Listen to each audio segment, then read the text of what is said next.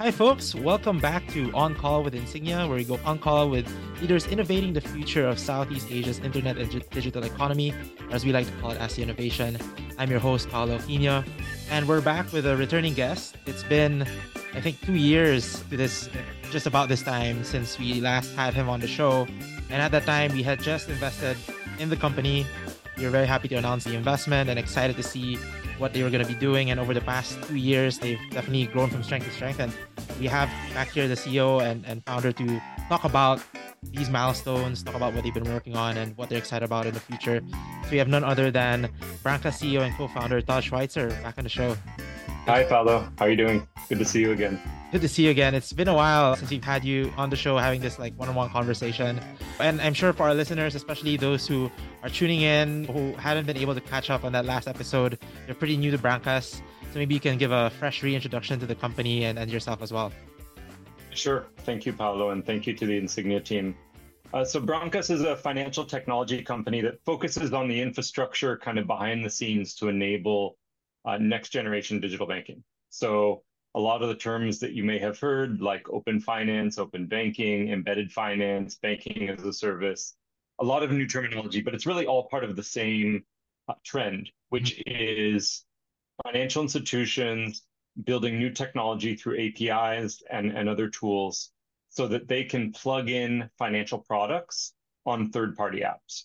Now, what that means in more layman's terms is there's more and more financial institutions that are looking to partner with tech companies that already have a group of users. And those users could be a certain type of consumer, could be a certain type of small business.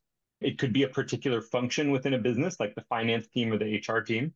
It could be anything from drivers for a ride sharing app to an HR platform to a aquaculture, e-fishery, small business platform in Indonesia. And these are companies that are not necessarily fintechs themselves, but mm-hmm. because they have a trusted user base and because they have a lot of data on those users, they become an, an awesome way for banks and non-bank financial institutions to actually distribute and, and, and access that customer base um, by partnering with these tech companies, right? So again, depending on whether where the regulations are at or depending on who you talk to, these this trend can be called embedded finance, banking as a service, or open banking, open finance, but it's really all the same principles. What does Brankas do? First of all, we provide the connectivity between banks and financial institutions to these third-party apps because a lot of these apps, they're focused on their core business, they're focused on managing their users and, and their core product they want to offer financial services inside their product, but they're not necessarily eager to go through long, detailed integration with each bank partner one on one. And frankly, they may not even be having IT or regulatory compliance to actually enable that connection because more and more these these these banking as a service integrations require a bit of licensing or registration. So on the one hand, Brankas simplifies that for the user. So we take on a lot of the regulatory burden around data handling and, and other requirements uh, to make it a super simple, easy onboarding process for the tech companies that want embedded finance plugged in. And, and we're agnostic, by the way. We don't just partner with one bank to do one product. Right. Our customers have a way to, to pick and choose the institutions they want for different products, and they can really mix and match, which is really valuable to them. On the other side of the marketplace is the financial institutions that are looking to publish API products to do exactly what I just described, right? So we're in a place in Southeast Asia where the the first mover banks and and, and financial institutions have already launched some initial API products, maybe to support payments or KYC, know your customer and identi- identity products. Um, but the vast majority are trying to figure out how and what to build but the proof point is already there from their competitor banks, actually. And so a lot of institutions are looking for an expert technology partner that can help them actually become a supplier of these APIs that enables them to partner more deeply with tech companies. So that's what we do. On the one hand, we work with tech companies and, and consumer and SME apps that are looking to have uh, financial services integrations. And then we also work with the banks themselves to become suppliers of this of these products And to, together that that creates a marketplace where you have the institutions on one side and the tech companies on the other, and Brankas is making it much easier for those two groups to connect. So we started in Indonesia, we expanded to the Philippines, we're now in uh, Vietnam, Thailand, and in 2023 we expanded into the Middle East, particularly Bahrain, UAE, and the Kingdom of Saudi Arabia. So maybe we can talk about that later. But yeah, that's the summary of Brankas today. I always like this, this metaphor. One of our you, uh, one of our colleagues used to say it's like a supermarket, and you guys are really, especially as fintech becomes more, in some ways, commoditized, a lot more accessible. You're trying to manage the supply and demand and making it easier for, as you mentioned, not just fintechs, but any tech company to plug in these services and also the institutions to be able to create those, those services for other companies to use. So, given these two sides of that marketplace that you talked about, what are sort of the shifts or trends that you've seen from 2023 going into 2024? Maybe across different markets, as you did mention, you're in Indonesia, Philippines. We'll talk about the Middle East later on. But yeah, maybe within Southeast Asia first. What yeah. are some of the trends that you've seen in the uptake for these uh, services? Yeah, sure. So Indonesia is interesting. I think in Indonesia, we're moving to next generation digital banking um, and, and embedded finance. And what I mean is Indonesia has had the benefit of a lot of venture capital, some ending entrepreneurs, some real success stories. And as you and I know, the tech sector in Indonesia is thriving. Also, the large banks in Indonesia that would otherwise, even maybe three or four years ago, were pretty still pretty comfortable with the scale that they had. I think particularly in consumer and SME, they're feeling the the pressure from and and feeling a real competitor from digital banks as well as non-bank tech companies. So in Indonesia, it's not about version one, how do we go digital? How do we offer certain payment API products? I think a lot of that infrastructure is in place. Where we see the biggest trend in Indonesia in the open finance banking as a service realm is small and medium enterprise solutions. So banks thinking about how do they use the lessons learned on the consumer side and the digital banking side to have really good SME banking experiences, right? And SME is an interesting segment because these are corporate clients, these are companies, either sole proprietor to really medium sized, very healthy companies. But data availability on these companies is pretty weak. It does today take a lot of human intervention and kind of staff at the bank evaluating each loan proposal, for example. But a lot of these businesses, particularly the smaller side of these small businesses, they may be a very healthy business, but the size of the revenue that small business generates for the bank is not justifying having a whole team of people work on it, right? So if a bank is serving a large corporate, that large corporate they can have a dedicated relationship manager and a whole team figuring out what is the portfolio of bank offers, right? But if it's a small business, a small shop owner, auto mechanic shop, or a small a small retail store that needs working capital financing or that wants to renovate their storefront or something like that.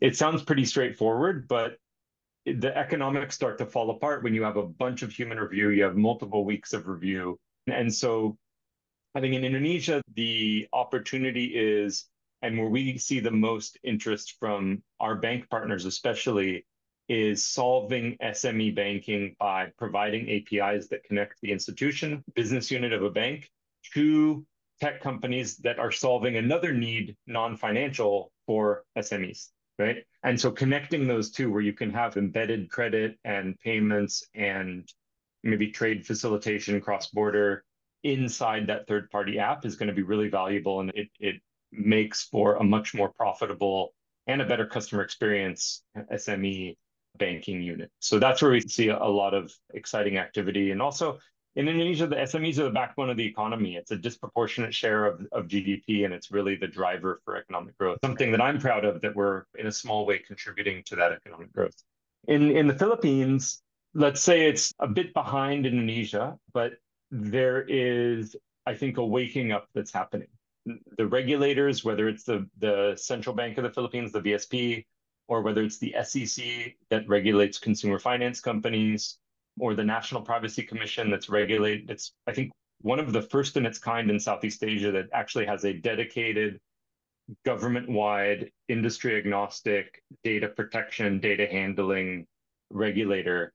They are all on their own, and there's a bit of bit more coordination now, developing standards and rules around open finance. So we're seeing a lot more top down rules of the road, which is a good thing because when it's unregulated, a lot of the more conservative institutions will stay behind and wait for clarity, right? So I think a lot, there's a lot more clarity now. At the same time, there's, I think the banks are waking up to the need to be a bit more thoughtful about consumer digital banking and recognizing that I think they need to rethink customer experience there. And partly that's driven by the likes of Gcash, for example, the leading e-wallet.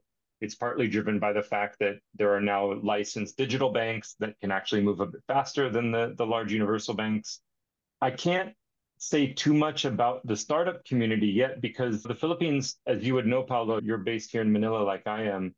I think the Philippines is still waiting for its huge success stories for startups, you know, big exit and big kind of big successful institutional kind of tech companies in a way that Indonesia's already had. Indonesia has several of its tech unicorns that have IPO'd locally or abroad or that have had big exits and and in Philippines we're still waiting on that. So the startup industry is still nascent, but there's some great companies at the early and growth stage.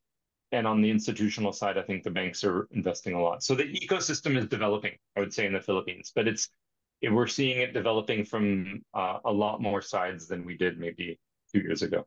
I think in Indonesia, you did mention you had the benefit of a thriving startup ecosystem, a lot of uh, SME enablers, which could serve as your pool of third parties to work with. For the Philippines and maybe even Vietnam and Thailand, right? Like where I guess it's a little bit more behind. Are you thinking about other types of third parties to work with, or are you seeing other potential use cases? Yeah, it's interesting. I think there is the opportunity I'm always looking at is serving migrant workers. One characteristic across Southeast Asia is there are just so many migrant workers, whether it is Indonesians working as domestic workers in Hong Kong, it's Myanmar Burmese diaspora in Thailand, of which I think there are half a million just in Bangkok alone, right?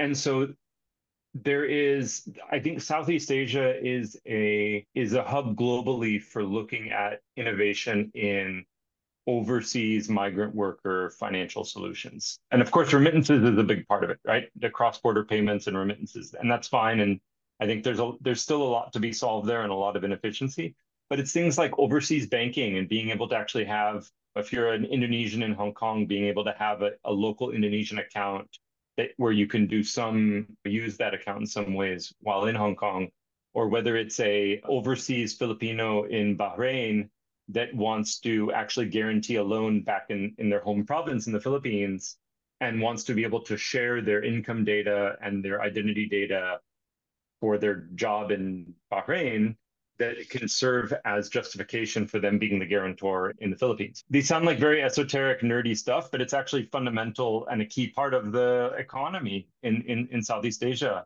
And I think so there's a lot of there's a lot of lessons that can be learned, I think, and problems to be solved when you join together the migrant worker conditions with this new open finance trend. And I think that definitely opens up the partners that you might have. It goes beyond Southeast Asia. Yeah, you're talking about Bahrain, you're talking about Hong Kong and all these other places where banks could partner with you guys to, to actually service yeah people within the region as well. So yeah, I think definitely interesting. And I think another point that was brought up from the trends that you spoke about when it, when it comes to open finances, there's definitely blurring lines between fintechs and banks Uh, I think in Indonesia, there's a lot more acquisitions happening of fintechs, of banks, of fintechs, and all these different transactions. So, what is Brankas' role in all of these blurring lines, and what is the impact in in sort of banking experiences for consumers and businesses?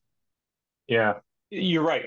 So I agree with your premise. The lines are blurring, and not just that. There's crossover, right? So there's large tech companies that have acquired a bank, a rural bank, right? Or that have acquired a, an e-wallet or a consumer finance company or a vehicle lending company or a remittance company, right? You're seeing a lot of these where tech companies start to become banks, right?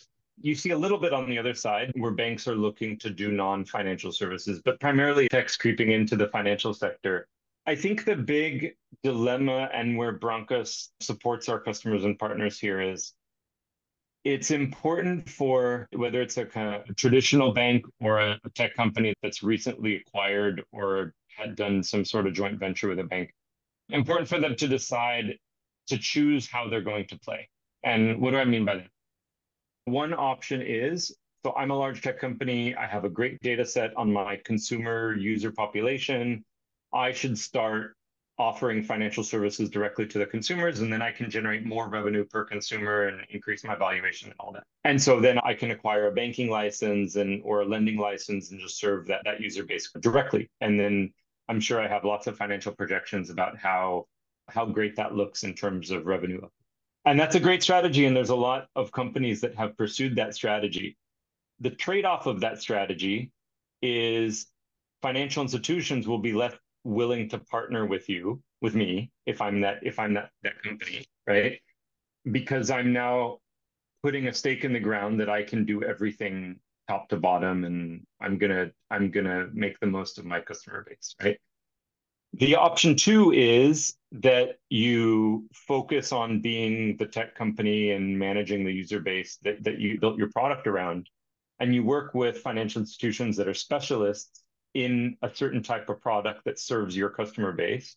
And you do a partnership that allows for you to be the distributor of those financial products to your customer base. The trade off there is, yeah, you're doing revenue share. Like you're giving up some margin, and maybe there's a risk that financial institutions start selling directly to your customer base. But the benefit is that you can pick and choose the financial service providers that are the best in their industry at serving your customer base right? So these are the trade-offs that you need to make. And I think I'm not suggesting one or the other. It really depends on where you think your strengths are. But it, I think not being clear about the trade-offs and then trying to do an in-between strategy is going to result in some tougher decisions down the road, I think. So that's I think that's I think where as the lines are blurring, it becomes even more important to say, here is my DNA and here is my best way to play. And this is the bet I'm going to make. And I think even as it may sound appealing from a revenue standpoint, maybe to build your own internal financial services function or business unit. But I don't think unless you have a certain scale or a certain sort of war chest, it, it may be quite complicated, which makes services like Brankas a lot more compelling, yeah. especially if you do want to focus just on what you're building. And that's a great point. Fundraising, as you would know, Paulo, fundraising is much more difficult today than it was two years ago. If you are a tech company that is going into financial services, the amount of money you need to spend, the reserve requirements you need, the regulatory costs associated with this, it's no joke. And so what you thought was a pretty lean business can become a very cost heavy business very quickly. And I know of some companies that are in trouble because they made big moves into becoming their own financial service provider. And it is likely that they were overly optimistic about what the real day-to-day costs of that would be, right? And now need to make tough decisions. And that asset may even be dormant because they're not able to sustain it. And then speaking to the other side of the equation there with banks as well, recently Brankas documented sort of the banking performance of several banks in the Philippines and Indonesia in its uh, bank stability report. Maybe you can share a little bit about the motivation behind that report and how this factors into this whole conversation that we've been having about blurring lines between tech companies and banks. Yeah, so part of Brankas's day-to-day operations is monitoring time performance of our bank partners because we're connected to their APIs and we're monitoring their online banking websites and their mobile apps and because we for our customers we need to have some indicator before the customer tries to do a transaction we need to know ahead of time, if at all possible, whether that bank is down and, and not able to process the transaction or not able to have a customer log in. And so this is part of our day-to-day operations in order to provide a better customer experience because you don't want a, a customer to go through the whole operation to complete a payment at an e-commerce shop where they're paying by bank powered by Brankas, for example, or they're topping up an e-wallet powered by Brankas. And only at the last step, when they're confirming the transaction, they find out that the bank is offline. Now, it's interesting in a place like Singapore, the monetary authority requires banks to have no more than four hours of downtime per year.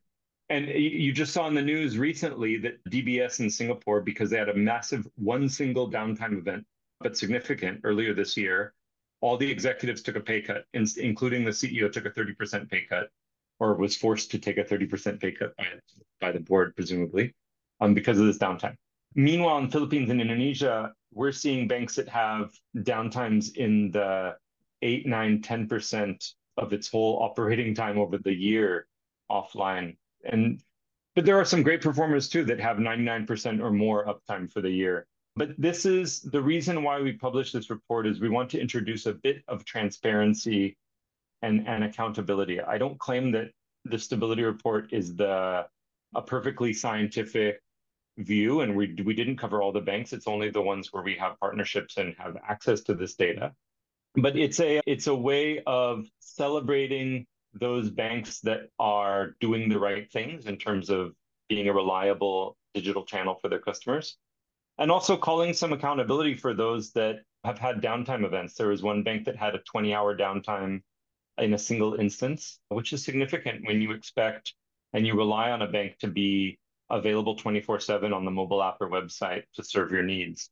It's not intending to call out or point fingers at any certain banks, but it is meant to start a conversation about what customers should expect from their banks. Uh, and so this is a first version, an early step. But I think one of the indicators that this is received, I think we've had a lot of responsiveness from our bank partners and from banks that weren't included in the report that are particularly proud of their reliability. So there's one digital bank in particular where they contacted me and said, Hey, we are proud that we've had such reliable stability over the last year. Can you please include us in the next report? So that's really the fact that banks see reliability and uptime as a differentiator is a great signal that I think we should be doing more of this and bringing transparency and actually banks offering this as a point of differentiation to their consumers. Hey, use our digital bank because we will be there when you need us 24 7, 365 that's why we did the report. We'll certainly do future editions and, and looking forward to the uh,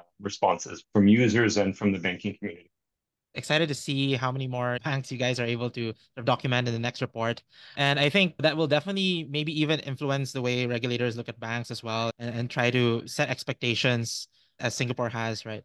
And speaking of regulators and governments, I think Brankas, uh, you mentioned in our first podcast two years ago that You've taken a educational route in some ways, working a lot with the regulators to build up these frameworks, introduce open finance.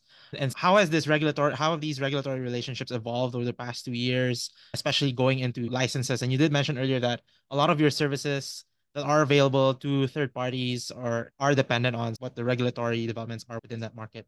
So maybe you can shed yeah. a more light on that. Open finance and financial services APIs, this is brand new regulation, and not just in Indonesia or the Philippines. This is new everywhere. Open banking itself is really six years old, 2018 in, in, in the UK was the first market globally. And this is a brand new domain for regulators across the globe. And one thing I've learned over the last several years is when you're dealing with new, newly charted regulations and newly charted territory, it's actually important for the industry participants to be contributors to the regulations as they're being written, literally.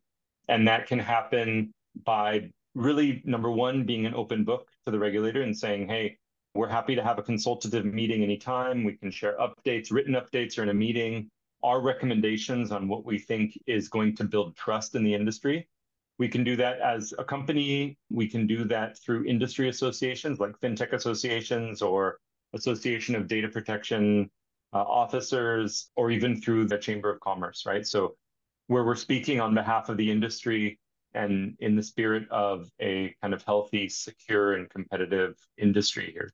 So, I think that's been critical. And even over the last few years, the regulations have have evolved. So, Indonesia has, for payments, has produced a new set of licenses um, for different types of payment providers, which includes one of the categories includes those that are not payment intermediaries, but that are providing the API connections. So Brankas has secured two different licenses from the Bank of Indonesia for that.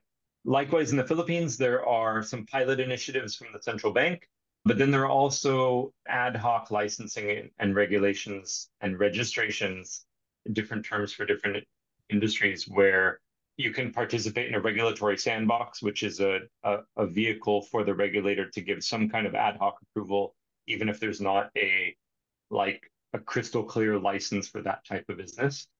So anyway, so it gets very complex very quickly. But the key thing is if you're in it, and, and my advice to other founders is if you're in a new industry that where the regulations are being written as we speak and it's not an established industry, it's very important to be proactive with your regulators and demonstrate that you are willing to and eager to contribute as an industry player, as one data input into their decision making. If it's done through the right channels and appropriately and in an un, as much of an unbiased way as possible, I think it's usually received very well by the authorities.